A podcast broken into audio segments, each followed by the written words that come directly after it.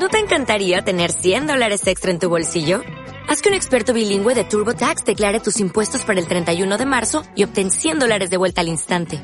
Porque no importa cuáles hayan sido tus logros del año pasado, TurboTax hace que cuenten. Obtén 100 dólares de vuelta y tus impuestos con 100% de precisión. Solo con Intuit TurboTax. Debes declarar para el 31 de marzo. Crédito solo aplicable al costo de la presentación federal con TurboTax Full Service. Oferta sujeta a cambios o cancelación en cualquier momento.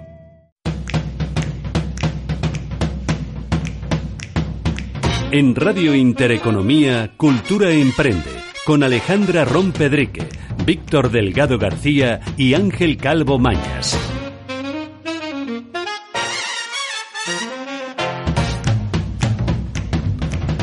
Buenos días a todos los oyentes de Cultura Emprende, el espacio radiofónico de Inter que da voz a su negocio. Programa dirigido por Alejandra Rompedrique, Víctor Delgado y un servidor, Ángel Calvo Mañas. En el apartado técnico, Daniel Bellido. En la sección La voz de la microempresa hablaremos de salud y bienestar con Diana García. En la sección Crónicas sobre Emprendimiento hablaremos de la Semana de la Mujer con Carmen María García y el aperitivo de hoy nos lo servirá la doctora Mar Carbonell. En la sección patrocinada por GIL Asesores, Vicente Gómez Montanari y Juan Antonio García nos hablarán de las medidas fiscales y laborales recientemente aprobadas para fomentar el crecimiento de la industria cultural, cinematográfica y artística. En la sección Eventos, Networking y más nos acompaña Caridad Barrios para hablar de los efectos del Brexit en el ámbito fiscal y aduanero. Recordaros que tenemos a vuestra disposición el correo electrónico culturaemprenderadio.gmail.com. ¡Comenzamos!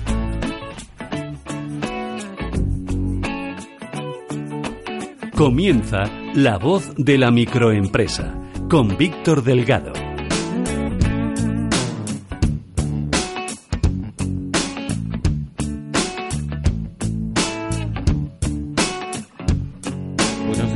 Días, bueno, Alejandra, Ángel, ¿qué tal? Buenos, días. Bueno, segundo sábado de, de marzo comenzamos, comenzamos el, el programa y, y, y nuestra sección de La Voz de la Microempresa. Para eso trataremos el camino hacia la salud integral óptima en las empresas y organizaciones. Como bien decías, Ángel, salud y bienestar. Para eso hoy nuestra invitada, Diana García, que es formadora y diseñadora de programas de empresas eh, saludables. Diana, bienvenida. Hola, bienvenida. ¿Qué tal? ¿Cómo estás? Buenos días, gracias. Pues nada, muy bien, muy contenta de estar aquí. Fenomenal, me alegro. Cuéntanos eh, lo primero, eh, Diana, eh, tu un poco introducción a la bio profesional para que te conozcan nuestros nuestros oyentes. Bueno, pues yo soy educadora social, aunque al final la vida pues se ha acabado reinventándome y Llevo ya con más de 20 años en la formación y nueve acompañando a empresas en lo que para mí se ha convertido en los pilares para una autogestión de la salud y del bienestar, ¿no? Estoy especializada por eso en educación emocional, alimentación consciente, deshabituación de tóxicos, que está muy generalizado también. Ahora hablaremos de ello, ahora hablaremos de ello. Una actividad física que también es importante porque estamos diseñados para movernos. Y luego, pues, eh, para mí una de las herramientas de las claves para la autogestión de la salud es también el mindfulness para conseguir esa presencia en la vida que tiene muchísimos beneficios, ¿no? Fenomenal.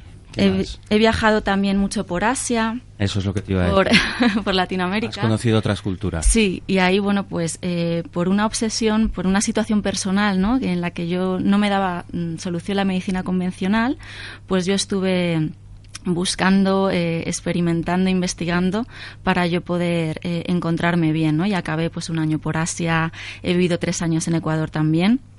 Y, y, bueno, pues ahí recopilé mucha información y me he especializado también en, en, todas estas áreas que te comentaba y actualmente pues bueno, acompaño a grandes empresas pues en, ese diseño y ejecución de formaciones pues para que se adapten a, las necesidades de la organización. Además en Ecuador diseñando y, facilitando también programas ¿no? de prevención en, adicciones. Esto es muy interesante también. Además que eso fue totalmente por el azar. Yo me fui a Ecuador em, porque bueno pues en la crisis en el 2012 todos los educadores sociales nos fuimos a la calle y yo quería seguir trabajando, me apasionó mi trabajo y me fui allí a diseñar un programa de adicciones pero al final acabé trabajando eh, como docente en la Facultad de Psicología, que yo ni siquiera soy psicóloga, pero por toda mi formación, pues allí lo pude, lo pude ejercer y diseñé una, una, una, una asignatura de prevención de adicciones. Qué bien, qué bien. Vaya experiencia, ¿no? Sí, la verdad es que sí. Hablabas de mindfulness. Cuéntanos para, para todos aquellos oyentes que, que, nos están escuchando y que no conozcan este, este término, ¿qué es, ¿Qué es esto de Que está ahora tan de moda, ¿no?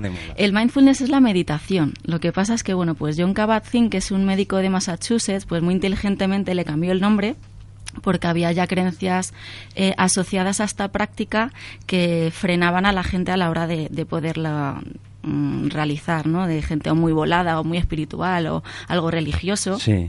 Entonces, a nivel de marketing, pues muy listo fue y le cambió el, el nombre y sobre todo lo adaptó a las necesidades actuales que hay en Occidente, ¿no? Que hay otro ritmo de vida y, y para mí pues se convirtió en un estilo de vida, la verdad. Además, bueno, gestionas la, toda tu profesión y toda tu actividad económica a través de la marca eh, Diana HY, ¿no? Sí. Eh, eh, García. Sí. Tiene un significado, ¿no? El tema de, Diana con H. Mi nombre realmente se escribe Diana de toda la vida. toda la vida, sí. Pero cuando estuve en Asia, que acabé pues viviendo cinco meses en un ashram, de casualidad también, porque yo quería aprender yoga y al final pues ahí era pura meditación, nos levantábamos todos los días a las cuatro y media de la mañana, silencio, meditación, dos horas de, yoga por la mañana, por la tarde. Y ahí descubrí estudiando que Diana escrito D-H-Y-A-N significa meditación. Qué bueno. Entonces me dio mucho juego a la hora de poder yo eh, utilizarlo para mis redes, mi web, exacto. Hablábamos de salud, eh, eh, bienestar y, empresa saludable, ¿no? Pero mm, sobre todo hacia la alimentación consciente. Eh, cuéntanos qué es esto de, y por qué alimentación eh, consciente. Bueno, yo cuando hablo eh, de consciente, yo creo que lo tendríamos que aplicar actualmente a todo lo que hacemos, porque nos hemos desconectado muchísimo. Y para mí la alimentación, pues la concibo como un pilar muy importante, porque por esta desconexión que decía que, tenemos casi todos, eh, pues ni hacemos lo que queremos, eh, tomamos decisiones que ni siquiera nos corresponden. Y, bueno, pues yo, eh, por mi experiencia y lo que investigué, la parte de la gestión emocional está muy involucrada a la hora de cómo nos relacionamos con la comida, que al final para mí es una, un indicador clave de ver cómo nos relacionamos con nosotros mismos, cómo vives la vida, si engulles, si pasas la vida sin darte cuenta o si la saboreas, es muy muy diferente, ¿no? Entonces yo trato de trabajar la alimentación desde todos los ámbitos, ¿no? Yo no eh, pongo dietas ni diseño, no creo en eso tampoco, Sí. en una autogestión, una autorregulación. No demonizo tampoco ningún alimento porque creo que también el decir esto es malo, la mente es como lo quiero, lo quiero ya. Entonces, desde esa conciencia, desde esa presencia, eh, en el momento que yo estoy trabajando, cómo, cómo me alimento, por qué lo hago, cómo lo hago y cuándo lo hago, casi todos pues tenemos una emoción eh, específica cada uno que nos hacen relacionarnos con la comida de otra forma. Entiendo que tiene incidencia ¿no? en, la productividad del, Totalmente. del, empresario, de la persona a la hora de, en muchísimos desarrollar su actividad. Incluso cómo te encuentras, el bienestar, la satisfacción. Eh, yo parto de la idea de que como no nos han enseñado a conectar con el dolor, muchas veces utilizamos los alimentos para anestesiarnos y no, eh, no, no, gestionarlo. ¿no? Y, y desde ahí, pues lógicamente, claro que interfiere en absolutamente todo lo que hacemos. ¿Tenemos un problema de alimentación en, España? Bueno, no sé si, un si llamarlo un problema. Yo creo que yo parto de la reeducación, creo que no nos han enseñado eh, tenemos un desafío, yo lo llamaría. Para mí el, el, lenguaje crea realidades y en vez de verlo como un problema, eh, yo lo llamaría como un desafío a la hora de, de, bueno, pues volvernos a entrenar y reeducar en cómo nos relacionamos con la comida. ¿Qué le diríamos a, todos nuestros oyentes en relación un poco por qué es necesario, para que ellos lo entiendan, eh, el, acompañamiento ¿no? que ofreces en el camino hacia esa eh, empresa saludable. ¿no? Bueno, para mí ya, sobre todo, la, clave es que en las mayores organizaciones el, que los trabajadores estén felices, estén saludables, pues es garantía de éxito, ¿no? Entonces, bueno, pues eh, como te decía, parto de la idea de que nadie nos ha enseñado y en el momento que entrenamos en todas estas habilidades, tomamos las decisiones desde otro lugar, estamos más satisfechos, vamos contentos. Eh, nos relacionamos con nosotros y como consecuencia con los demás desde otro lugar, somos más positivos, más creativos, tenemos más energía, es infinito. Eh, la comida eh, también tiene relación con el tiempo, es decir, eh, la causa de que no comamos bien también es por la vida que, que llevamos. Es decir, si tuviéramos más tiempo, seguramente no tendríamos mejor alimentación o no. Yo creo que eso es una excusa que nos ponemos, porque realmente se puede comer muy sencillo, rápido y, comer saludable. Yo parto de la idea de que siempre hay una mejor opción.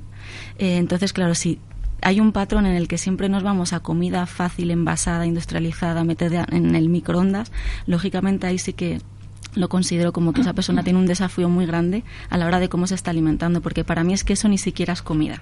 Parto de esa, de esa premisa, ¿no? Hombre, es que comerse una manzana y una pera, unos, unos, canelones de microondas de esos.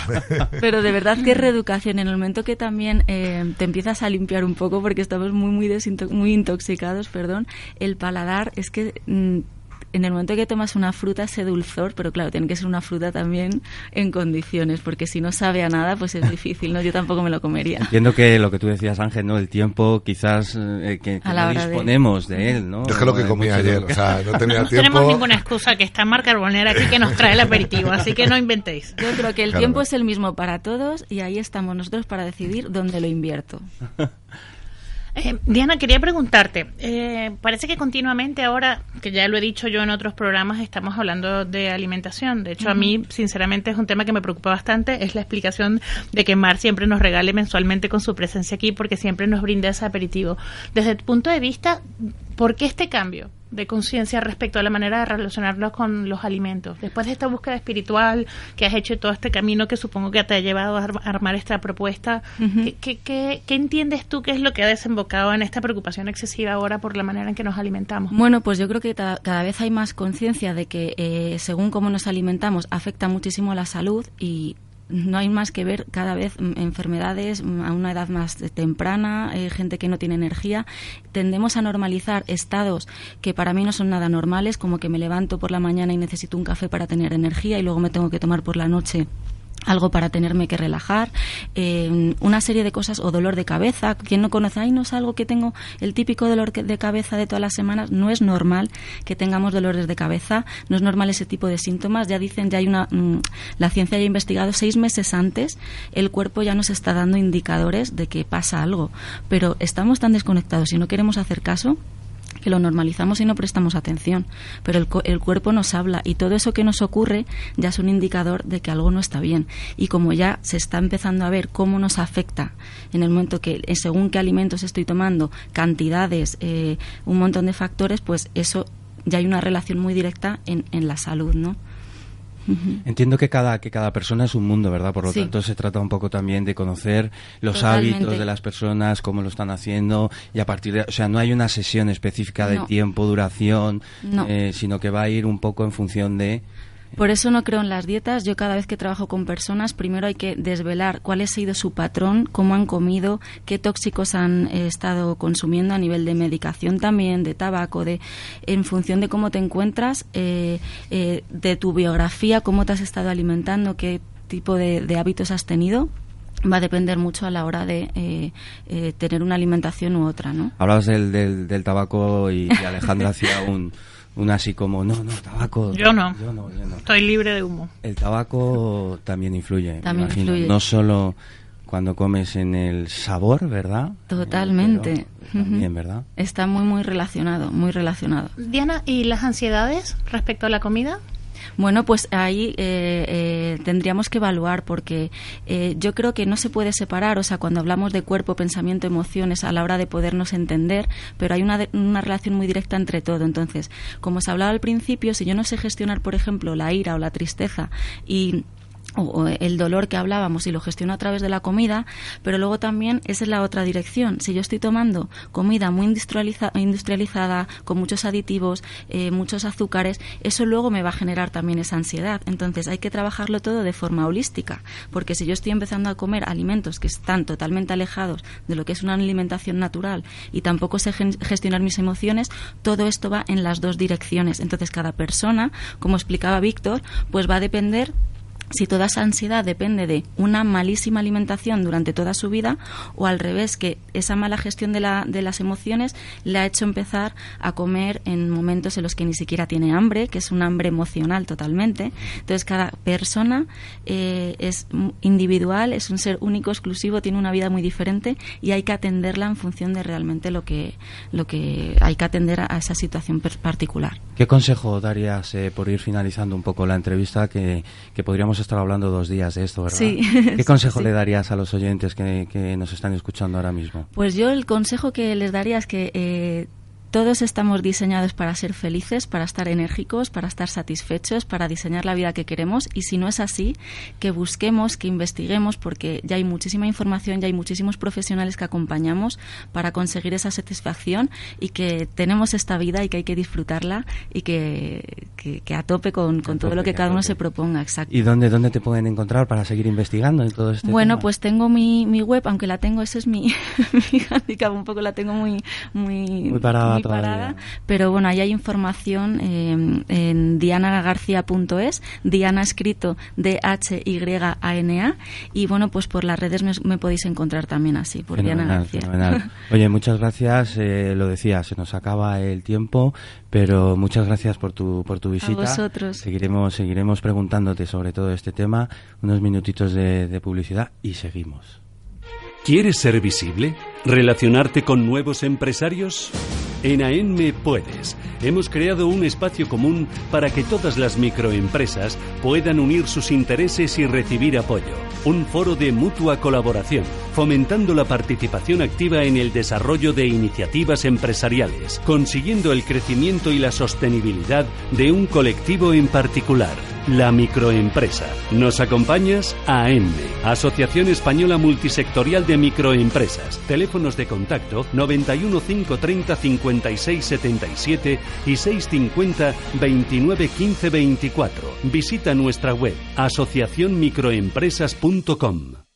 Urban Lab Madrid es un centro de negocios y coworking enfocado a dar servicios a emprendedores, freelance, pymes y empresas que necesiten un espacio de trabajo donde desarrollar su negocio. Completamente equipado y diseñado para profesionales que deseen ahorrarse los costes que supone alquilar una oficina tradicional a través de un servicio integrado de calidad y excelente apoyo empresarial. Más información en urbanlabmadrid.com o en el 911 254 210. 911-254-210.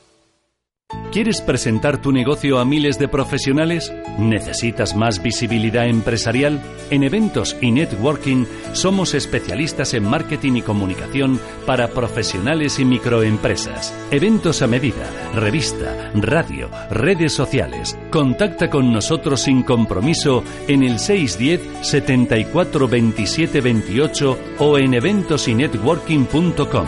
Si no eres visible, no existes. ¿Tienes acciones o bonos del Banco Popular? ¿Tienes hipoteca multidivisa o con cláusula suelo? En ACB Abogados somos especialistas en derecho bancario y podemos ayudarle a recuperar su dinero y su tranquilidad.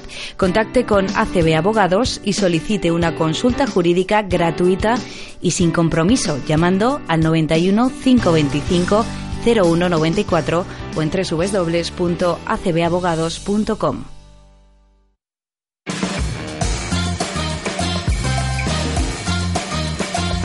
Comienza Crónicas sobre Emprendimiento con Alejandra Ron Pedrique. Comenzamos Crónicas sobre Emprendimiento. El día de hoy tenemos a Carmen María García, presidenta de la Fundación Woman Week, para hablarnos de la Semana de la Mujer de la Semana Internacional de la Mujer. Bienvenida, Carmen. Hola, gracias a vosotros por haberme invitado. Todo un placer. Bueno, la pregunta obligatoria a los que nos siguen, ¿quién eres y a qué te dedicas? Bueno, es una pregunta un poco difícil, ¿vale? Yo soy, yo soy la presidenta de la Fundación Women's Week y eh, lo más grande que hacemos y más reseñable es la Semana Internacional de la Mujer, que es ahora mismo, o sea, el lunes empezamos ya con ella en el Jardín Botánico, ¿no?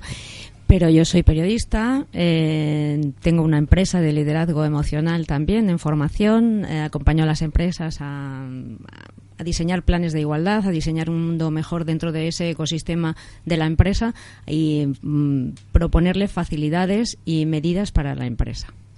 Aparte de eso, tengo una aplicación, soy muy emprendedora y me dedico a emprender de vez en cuando y tengo una aplicación de que se Solo llama de vez en cuando. de vez en cuando, cuando puedo y, y es para compartir coche entre empleados y estudiantes para Ah, equilibrar el medio ambiente este tan maravilloso que nos estamos perjudicando todos. Muy bien. Carmen, ¿cómo surge la Semana Internacional de la Mujer? Pues mira, yo tenía mi propia agencia de comunicación, tenía grandes empresas a las cuales asesoraba en, el tema de, comunicación y demás. Y entonces eh, mi marido, que tenía un foro de economía puro y duro, ese foro de COFIN, pues eh, yo le ayudaba a generar pues esas sinergias entre las empresas, en eh, hacer los eventos y demás. Y entonces me di cuenta que no había mujeres. Entonces, año tras año, yo decía, mm, a ver, es que esto no es interesante para las mujeres. La economía no está, no hay ninguna mujer en la que pueda hablar o puedan interactuar o puedan hacer networking y demás. Y entonces propuse hacer un, un pequeño foro de mujeres directivas.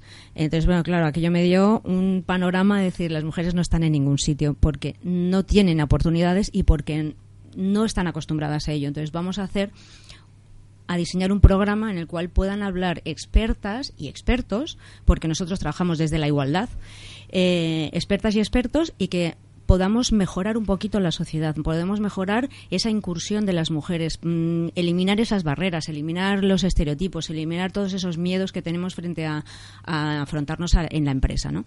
Entonces de ahí diseñamos un programa y claro, no, no, no podía ser un día, sino una semana. De ahí viene la Semana Internacional de la Mujer, porque mm, empezamos a diseñar un programa y era en todos los sectores, en todos los ámbitos donde faltaban esas mujeres y teníamos que mejorar eso. Y de a partir de ahí formamos la, la fundación porque dejé mi empresa y dije, bueno, esto hay que, hay que moverlo de verdad y hay que incidir en la sociedad y contar con toda la sociedad. Y la única manera era una fundación.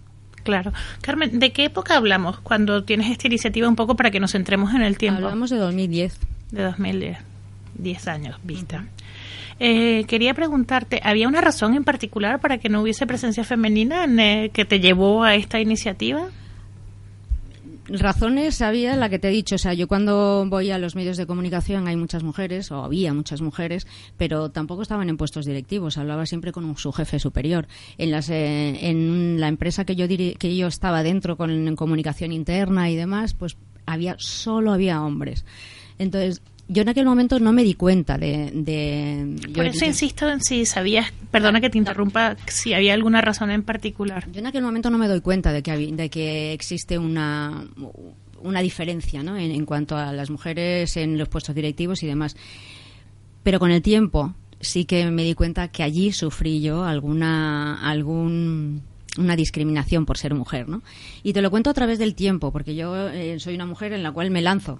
Entonces no, no, no tengo tiempo de pensar o no me paro a pensar si es por mujer, si es por hombre. Yo tengo un, objetivo, son mi trabajo y yo lo, lo, lo hago funcionar y llevo mis equipos adelante. Pero en aquel momento, eh, cuando nosotros fuimos a, a presentar nuestras propuestas, estábamos dentro de, de la empresa viendo qué estrategia íbamos a implementar con todos los departamentos, eran todo hombres.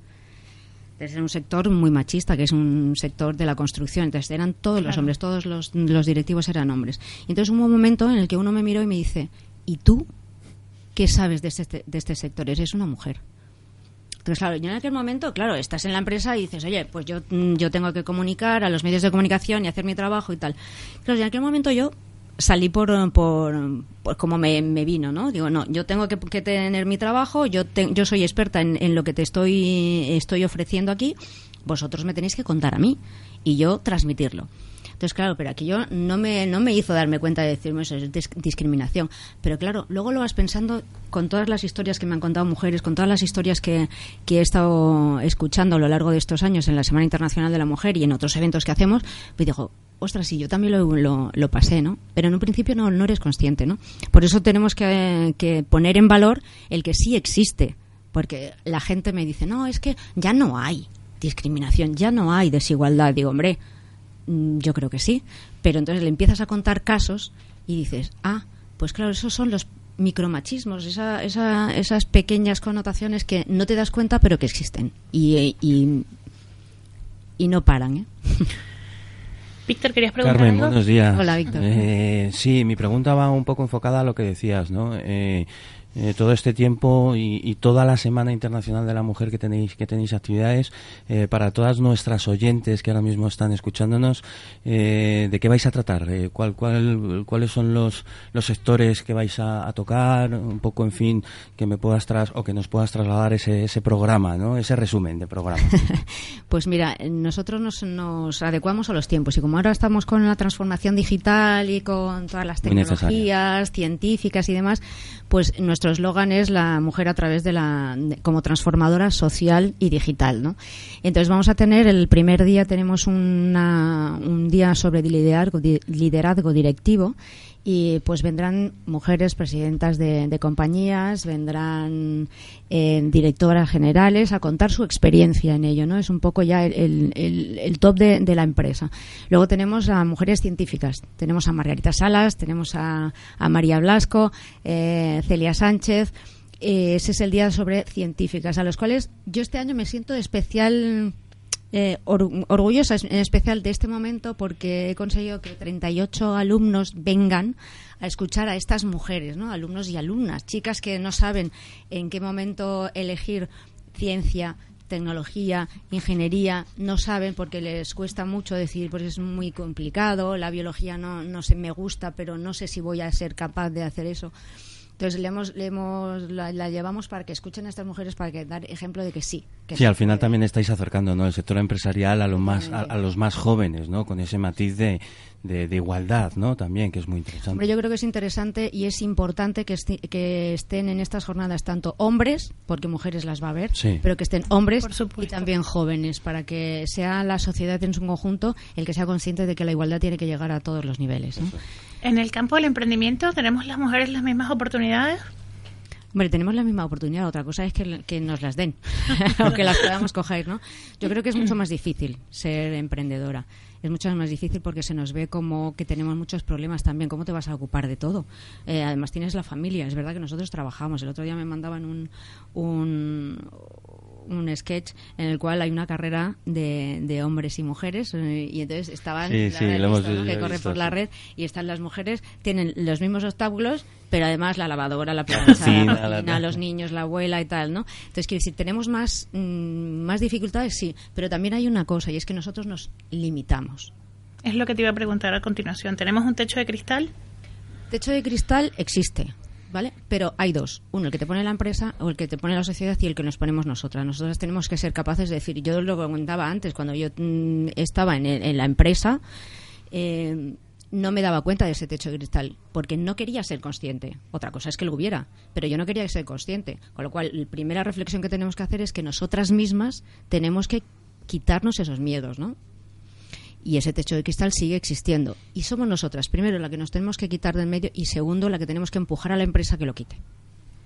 ¿Tú crees que seguimos teniendo miedo las mujeres después de todo el camino que hemos recorrido, más a, lo largo de estos 10 años que tú en primera persona has visto la evolución? Un rotundo sí. Sí. tenemos, seguimos teniendo miedo. Otra cosa es que tengamos esas herramientas emocionales, como decía Diana, que podamos salir adelante, ¿no? Pero esos miedos sí que sí que los siguen manteniendo. Yo los tengo, ¿eh?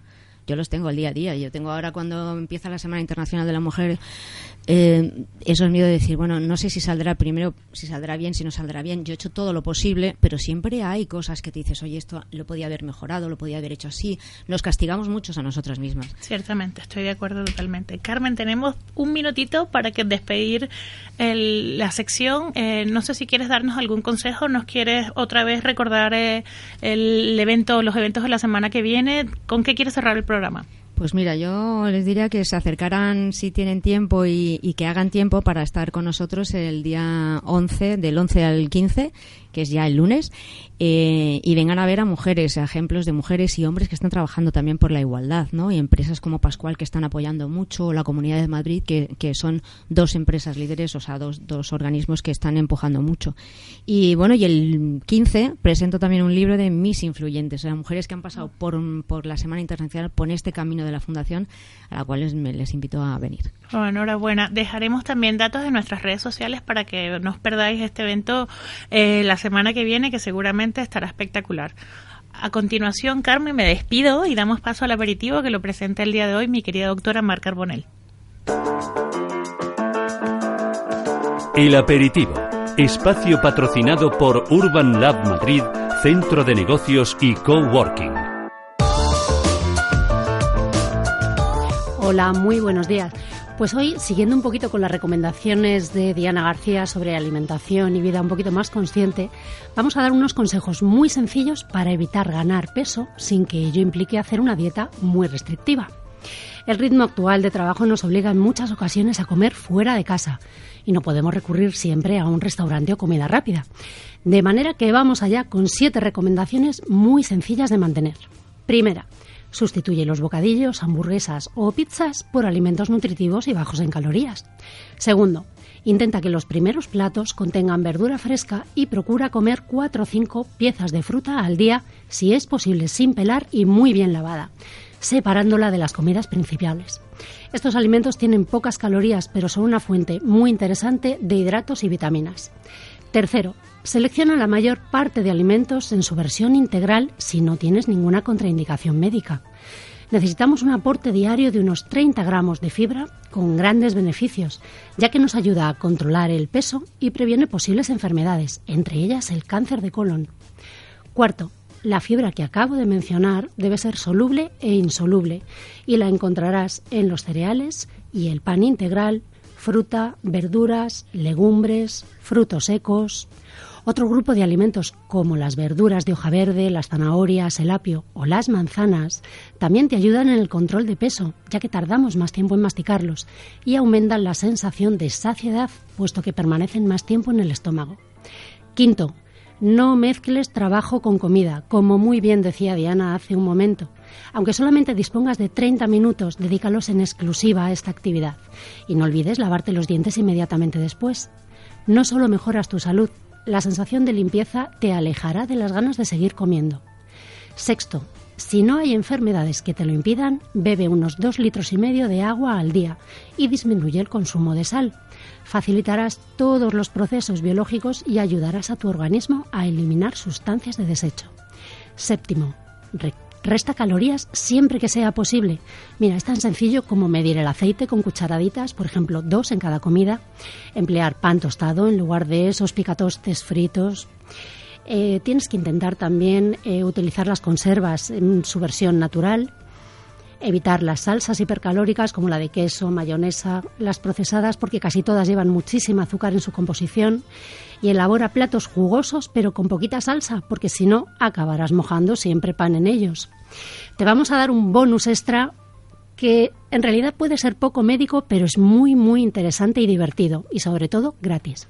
Mira, visualízate todos los días delgada, guapísima, sanísima o sanísimo y divino, por supuesto, delante del espejo.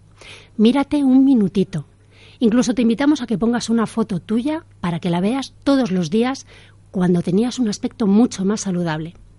El hacer este ejercicio entrenará un pensamiento diferente que te llevará a actuar de forma distinta. Tú haz la prueba y luego nos lo cuentas en www.metodotandem.com. Urban Lab Madrid es un centro de negocios y coworking enfocado a dar servicios a emprendedores, freelance, pymes y empresas que necesiten un espacio de trabajo donde desarrollar su negocio, completamente equipado y diseñado para profesionales que deseen ahorrarse los costes que supone alquilar una oficina tradicional a través de un servicio integrado de calidad y excelente apoyo empresarial. Más información en urbanlabmadrid.com o en el 911 254 210. 911 254 210. ¿Tienes acciones o bonos del Banco Popular? ¿Tienes hipoteca multidivisa o con cláusula suelo? En ACB Abogados somos especialistas en derecho bancario y podemos ayudarle a recuperar su dinero y su tranquilidad. Contacte con ACB Abogados y solicite una consulta jurídica gratuita y sin compromiso llamando al 91 525 0194 o en www.acbabogados.com. ¿Quieres ser visible? ¿Relacionarte con nuevos empresarios? En AENME puedes. Hemos creado un espacio común para que todas las microempresas puedan unir sus intereses y recibir apoyo. Un foro de mutua colaboración, fomentando la participación activa en el desarrollo de iniciativas empresariales, consiguiendo el crecimiento y la sostenibilidad de un colectivo en particular la microempresa. ¿Nos acompañas? A ENME, Asociación Española Multisectorial de Microempresas. Teléfonos de contacto 91 530 56 77 y 650 29 15 24. Visita nuestra web asociacionmicroempresas.com. Si eres pyme, autónomo o emprendedor y necesitas asesoramiento, llama a GIL Asesores 91 352 2992 91 352 2992. Espacio patrocinado por GIL Asesores. Te asesoramos para hacer crecer tu negocio.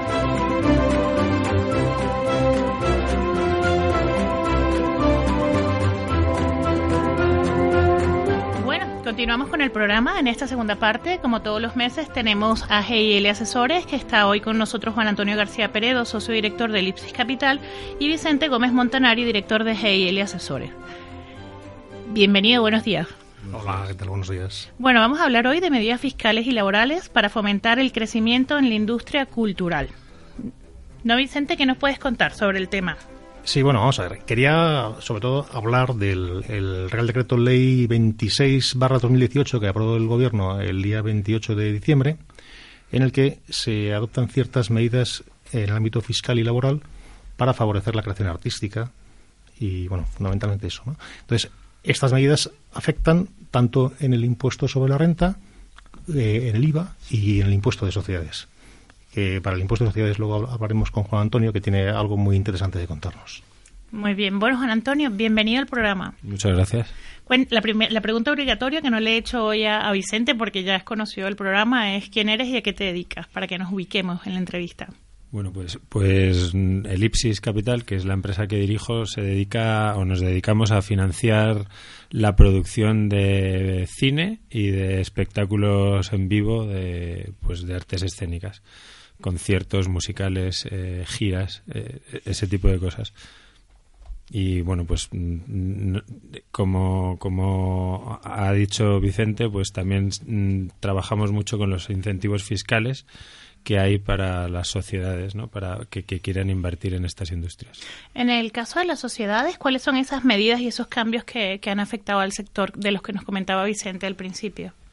Bueno, realmente eh, la, normativa para sociedades tampoco ha variado mucho con el Real Decreto, sino que, vienen, hay unos incentivos que, nacen en el año 2008, que se han ido actualizando. En 2015 eh, hay algún cambio, pero bueno, básicamente es, eh, hay unas deducciones fiscales eh, que permiten a las empresas que producen o a los inversores que invierten en, las empresas que producen, pues aplicarse unas desgrabaciones en sus, en sus impuestos. Y esto sirve tanto para empresas como para personas físicas que, que, sean inversores en, en las producciones y bueno, pues mm, en fin, al final se han convertido prácticamente la inversión en, en, proyectos culturales, pues es casi un producto financiero, ¿no? Porque te permite obtener una rentabilidad derivada del, del ahorro de impuestos que obtienes. Sí. Eh, eh, Juan Antonio, dinos qué, a qué rentabilidad más o menos puedes llegar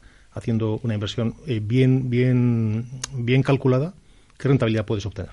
Eh, pues bueno, pues digamos que un, por, encima del 30% es razonable en unos plazos muy cortos. es la verdad es que también depende, ¿no? O sea, nosotros lo hacemos así porque lo entendemos que las personas que son ajenas a la industria, pero pueden tener un interés en invertir en la industria, pues necesitan un atractivo de rentabilidad muy muy elevado y bueno, y hay gente que son inversores ya más de largo plazo que, que, no buscan tanto una rentabilidad con la parte fiscal, sino que quieren invertir en un negocio a largo plazo y esos pues tienen una rentabilidad menor. Pero desde el punto de vista de, de casi de, de, cualquiera de las personas que nos está escuchando, pues, pues pueden pensar que una rentabilidad en torno al 30% es, es relativamente lo normal.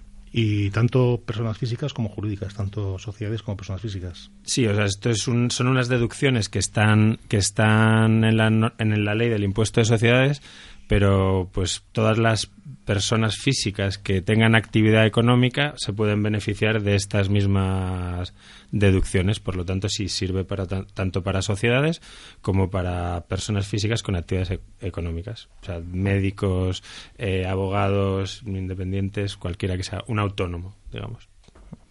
Y desde el punto de vista del inversor en estas producciones, ¿hay alguna manera o hay alguna forma de pagar menos impuestos? Sí, por el mero hecho de invertir en una de estas producciones, digamos que, vas a dejar de pagar unos impuestos porque vas a tener derecho a unas desgrabaciones. Y una cosa que creo que es importante y no lo hemos comentado, ¿qué garantías tienes? Eh, eh, ¿Cabe la posibilidad de que esta deducción desaparezca para este año o, qué garantías tienes? Porque yo creo que hay, hay, hay, hay consultas y demás. Coméntanos algo de eso. Bueno, o sea, como, como os decía al principio, esto eh, empezaron a hacerse estas operaciones en 2008 o, se crearon estos incentivos en 2008. Desde entonces ha ido evolucionando y, bueno, pues mm, garantías, digamos que eh, entre comillas, hay todas, ¿no? Porque porque bueno, primero hay mucha seguridad jurídica en el sentido de que hay muchas consultas de Hacienda que respaldan este tipo de operaciones y, luego, en segundo lugar, pues bueno, las empresas que nos dedicamos a hacer este tipo de operaciones, pues ya digamos que las hacemos muy bien. Eh, hay auditores independientes, hay empresas independientes que validan eh, la idoneidad de estas, de, estas operaciones y digamos que, bueno, pues la seguridad es bastante elevada. Sí, la verdad es que los que ya lo conocemos sabemos que la, las damos, damos garantías también a nuestros clientes porque sabemos que es que hay seguridad casi absoluta, vamos, no, no, hay, no hay riesgo y la rentabilidad es muy alta, es cierto eso. Sí, de, hecho, por añadir una cosa, para que os hagáis una idea, las compañías aseguradoras aseguran esta inversión, o sea que si un asegurador asegura la, la rentabilidad es porque porque realmente son muy seguras. Para nosotros es muy interesante, pues nos tienen a todos aquí callados, nadie, nadie ha preguntado nada. No, a ver si me aclaro. Eh, entonces yo tengo 100.000 euros, soy profesional autónomo y los invierto en producir una película, algo de cultura y demás. Eh, en X tiempo voy a tener 130.000 euros. Porque eh, es, así de, fácil, es decir, o, hay un, un, pero. Bueno, si quieres te contesto yo. no hay un pero. Lo que hay es eh, que entre la rentabilidad que vas a sacar, porque te vas a ahorrar impuestos en el impuesto sobre la renta y la, bueno, y la, y la, y la financiera que te ofrecen, vas a tener esos 30.000 euros de más. Básicamente es eso. Vale, o sea, que a lo mejor un, plazo... un 15 de ahorro de fiscal y el otro a lo mejor 15, pues es. Bueno, por, más o menos, bueno, pero no, no es exactamente así. Pero bueno, eh, eh, y el plazo corto, me refiero, nos hemos referido a, a un plazo en torno a los seis meses si inviertes a final de año.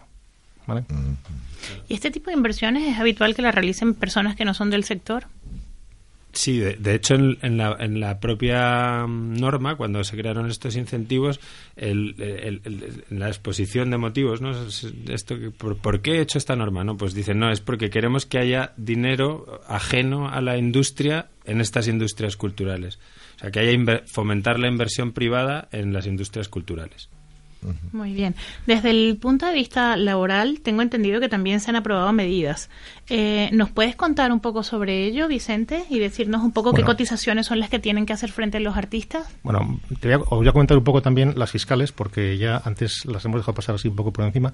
Pero bueno, básicamente en materia fiscal está en el IRPF que el tipo de retención se, se equipara al tipo de, retención de profesionales. ¿vale? Básicamente lo dejo así, así y ya profundizaríamos.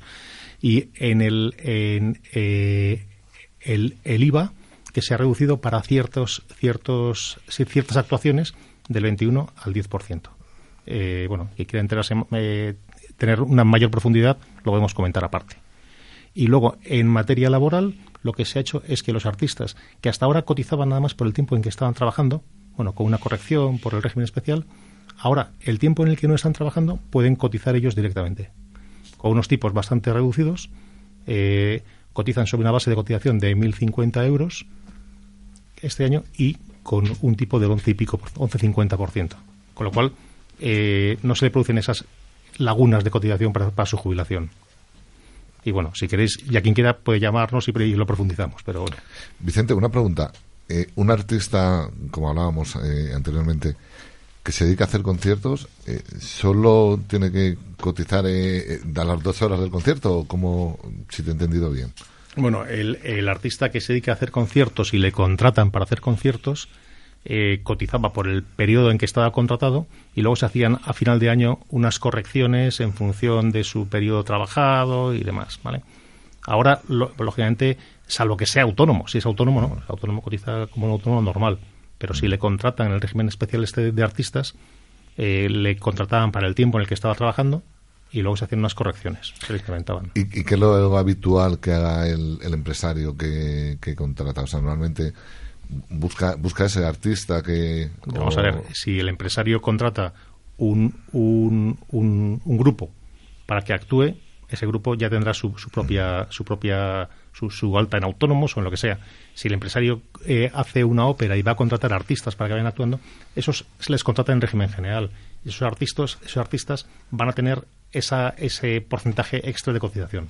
Y ahora lo que pueden hacer es eh, ellos el tiempo en el que no estén eh, dados de alta pueden cotizar, pero por su cuenta. Básicamente es eso. Eh, respecto, tenemos dos minutitos. Quiero el último minuto aprovechar para que nos digáis dónde podemos ubicaros. A GIL Asesores ya lo tenemos bastante localizado. Pero me gustaría preguntarte eh, sobre el emprendimiento en este sector. ¿Hay medidas especiales? Porque todos sabemos lo complicado que es emprender y más en un sector como este. Bueno, sobre el emprendimiento, en cualquier sector hay pocas medidas especiales. ¿Vale? Eh, hay las que eh, lo ideal es que se dirijan a algún tipo de asesor o que busquemos dónde podemos eh, obtener ayudas. Realmente no hay, no hay, no hay un gran fomento del emprendimiento. Hay medidas como la rebaja del tipo de autónomos, de la cuota de autónomos y alguna cosa más, pero realmente eso no va a hacer que la gente emprenda. Para que la gente emprenda tiene que se tiene que fomentar los nichos de emprendedores y bueno, eso esperemos que el gobierno esté en ello. De momento no. Como bien decías, al igual que en otros sectores, que no es especial. Bueno, nos hemos quedado sin tiempo. Eh, si queréis darme algún consejo final o decirnos dónde podemos localizarte, eh, Juan Antonio. Bueno, pues estamos en internet, elipsiscapital.com. Quizás esa sea la forma más fácil, ¿no? Dejaremos igual tus datos en nuestras redes sociales. Perfecto, muchas gracias. A vosotros por venir hoy al programa. Gracias. Urban Lab Madrid es un centro de negocios y coworking enfocado a dar servicios a emprendedores, freelance, pymes y empresas que necesiten un espacio de trabajo donde desarrollar su negocio. Completamente equipado y diseñado para profesionales que deseen ahorrarse los costes que supone alquilar una oficina tradicional a través de un servicio integrado de calidad y excelente apoyo empresarial. Más información en urbanlabmadrid.com o en el 911 254 210. 911 254 210. ¿Quieres presentar tu negocio a miles de profesionales? ¿Necesitas más visibilidad empresarial? En eventos y networking somos especialistas en marketing y comunicación para profesionales y microempresas. Eventos a medida, revista, radio, redes sociales. Contacta con nosotros sin compromiso en el 610 74 27 28 o en eventosinetworking.com. Si no eres visible, no existes. ¿Tienes acciones o bonos del Banco Popular? ¿Tienes hipoteca multidivisa o con cláusula suelo? En ACB Abogados somos especialistas en derecho bancario y podemos ayudarle a recuperar su dinero y su tranquilidad. Contacte con ACB Abogados y solicite una consulta jurídica gratuita y sin compromiso llamando al 91 525 0194 o en www.acbabogados.com. Comienza Eventos, Networking y más con Ángel Calvo Mañas. A menos de un mes para la salida del Reino Unido de la Unión Europea, el próximo 29 de marzo, hay algunas empresas que aún desconocen los efectos que puede tener el Brexit en el ámbito fiscal y aduanero. Para salir de dudas y saber un poco más sobre el Brexit, hoy nos acompaña Caridad Barrios, directora de BES Empresarial. Buenos días, Caridad. Hola, buenos días. Bueno, antes de entrar en faena, eh, dinos quién es Caridad Barrios y cómo decides fundar BES Empresarial. Bueno, Caridad Barrios trabaja en un principio en banca, di clases en la Cámara de Comercio, Industria a empresarios y profesionales y vi un momento, a raíz de una reforma fiscal que hubo con, con el ITE, o sea, se tuvo que adaptar el impuesto del ITE a un futuro impuesto que era el, IVA de, del valor añadido, y allí surge, vemos que las empresas necesitan llevar contabilidades e impuestos y, y, por eso surge BES Empresarial. Eres la directora actual de, de BES Empresarial y mm, como vamos a hablar del Brexit, eh, ¿qué es el Brexit? Para todos aquellos que aún no se lo sepan. Bueno, el Brexit es básicamente la salida del Reino Unido mm, del bloque económico de la Unión Europea. El Reino Unido manifestó que en el, en el año 2016 su intención de dejar la Unión Europea, pero había previsto mm, una entrada en vigor que iba a empezar ahora, el 29 de marzo de 2019. Pero, mm, pero últimamente la, la señora May ha propuesto una ampliación de plazo. Y, está esperando unas nuevas votaciones que van a ser entre el 12 y el 14 de marzo, donde se va a decidir si Reino Unido va a seguir o no va a seguir en la Unión Europea. ¿Y qué efectos puede tener el Brexit en lo que sería en el ámbito fiscal y en el aduanero? Bueno, pues la verdad es que el, Brexit puede ser un escenario desastroso para nuestras empresas, porque hay muchas empresas que, que compran productos en Reino Unido. Y esas empresas pues tienen que pagar aranceles, tienen que subir, al pagar los aranceles tendrán que subir los precios y al final para el último comprador que serán que seremos todos los los miembros de España pues pues será un poco más caro todo. Todos los productos serán más caros ¿Habrá IVA tanto para la salida como para la llegada de mercancías que provengan de Inglaterra? Bueno, vamos a ver. Si una empresa, em, si una empresa española compra productos en, o sea, compra productos en, en Inglaterra, pues para, e, para ello sería una importación de productos. Entonces tendría un IVA tendría un IVA eh, de la importación. Y ese IVA de la importación pues hay que hay que pagarlo. Y, pero para eso hay dos sistemas. O sea podría estar eh, a través de un se, se podría encontrar eh, como un impuesto diferido y para, que para ello tendría que sería necesario la inscripción en el registro de devolución mensual que se llama Redeme que es mm, y para ello tendría que estar obligado en el, en el suministro de mm, inmediato de la información, sí.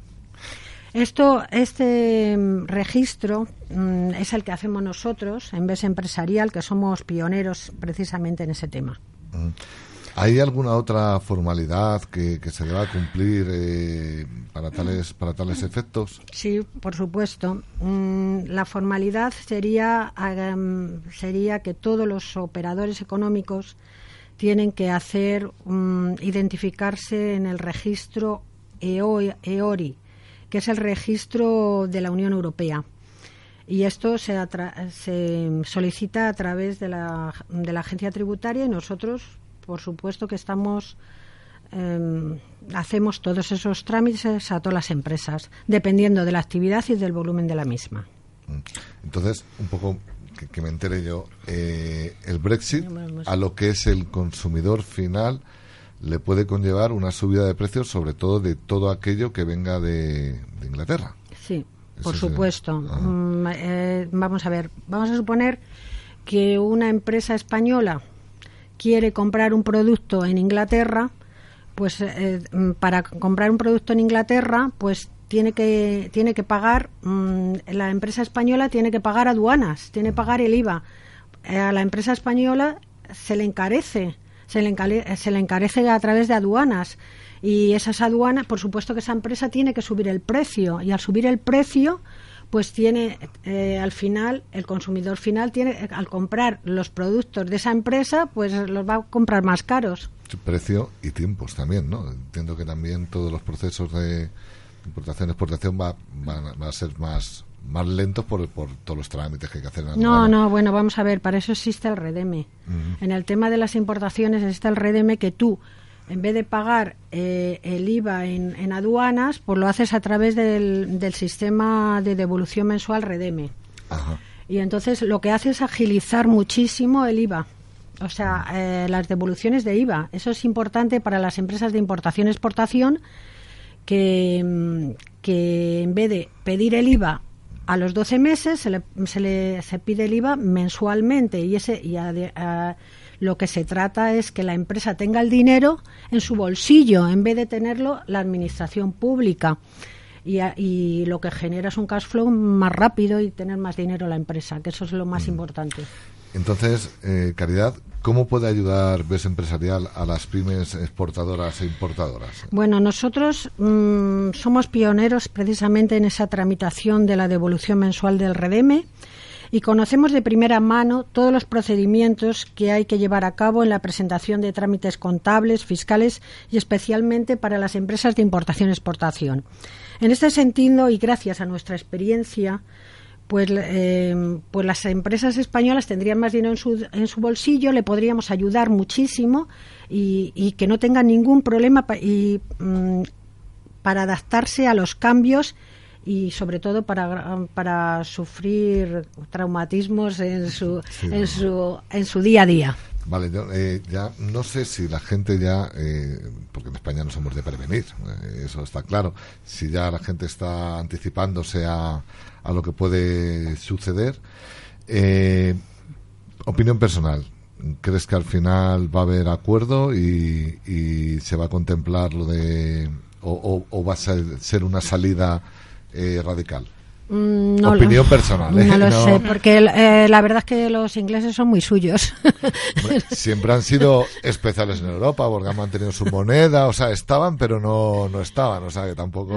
lo que pasa, bueno, como es todo esto tendría que ser a partir del año 2020, que ahí es el acuerdo, bueno, pues yo creo que irá poco a poco no va a ser radical y pero bueno sí nos va a afectar y yo creo que sí, sí salen bueno, pues por último, ¿dónde podemos localizar a Caridad o dónde podemos contactar? Bueno, vamos a ver, nosotros tenemos el despacho en, tenemos un despacho en la calle Velázquez 111, segunda izquierda, de Madrid.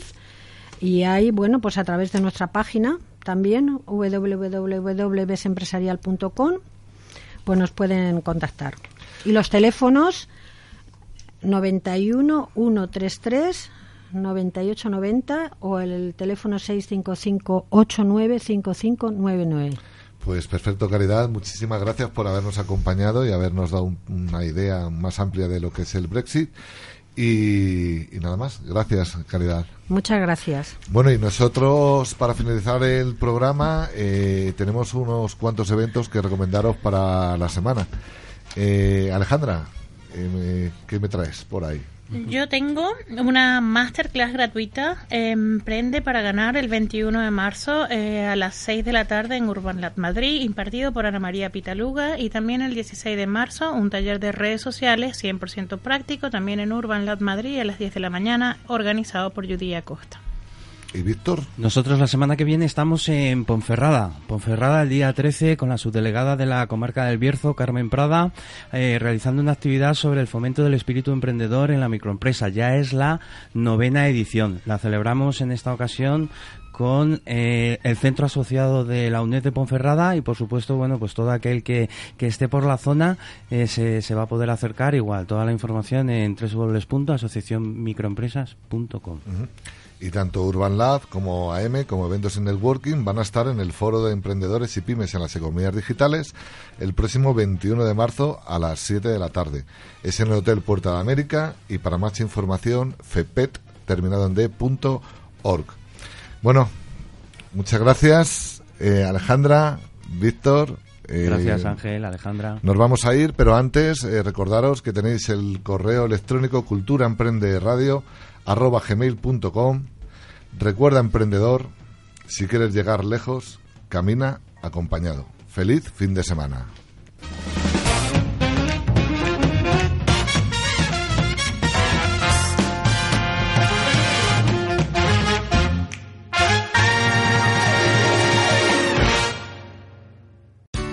Here's a little known fact. Almost half of all waste generated in Montgomery County comes from businesses, organizations, and government facilities. Reducing the amount of waste in your workplace will have a positive impact on our environment. It can also save you money on your disposal costs. Reducing waste and recycling at your business is easy to do and is the law in Montgomery County. Make it your business to recycle right. Learn more at montgomerycountymd.gov slash recycle right or call 311.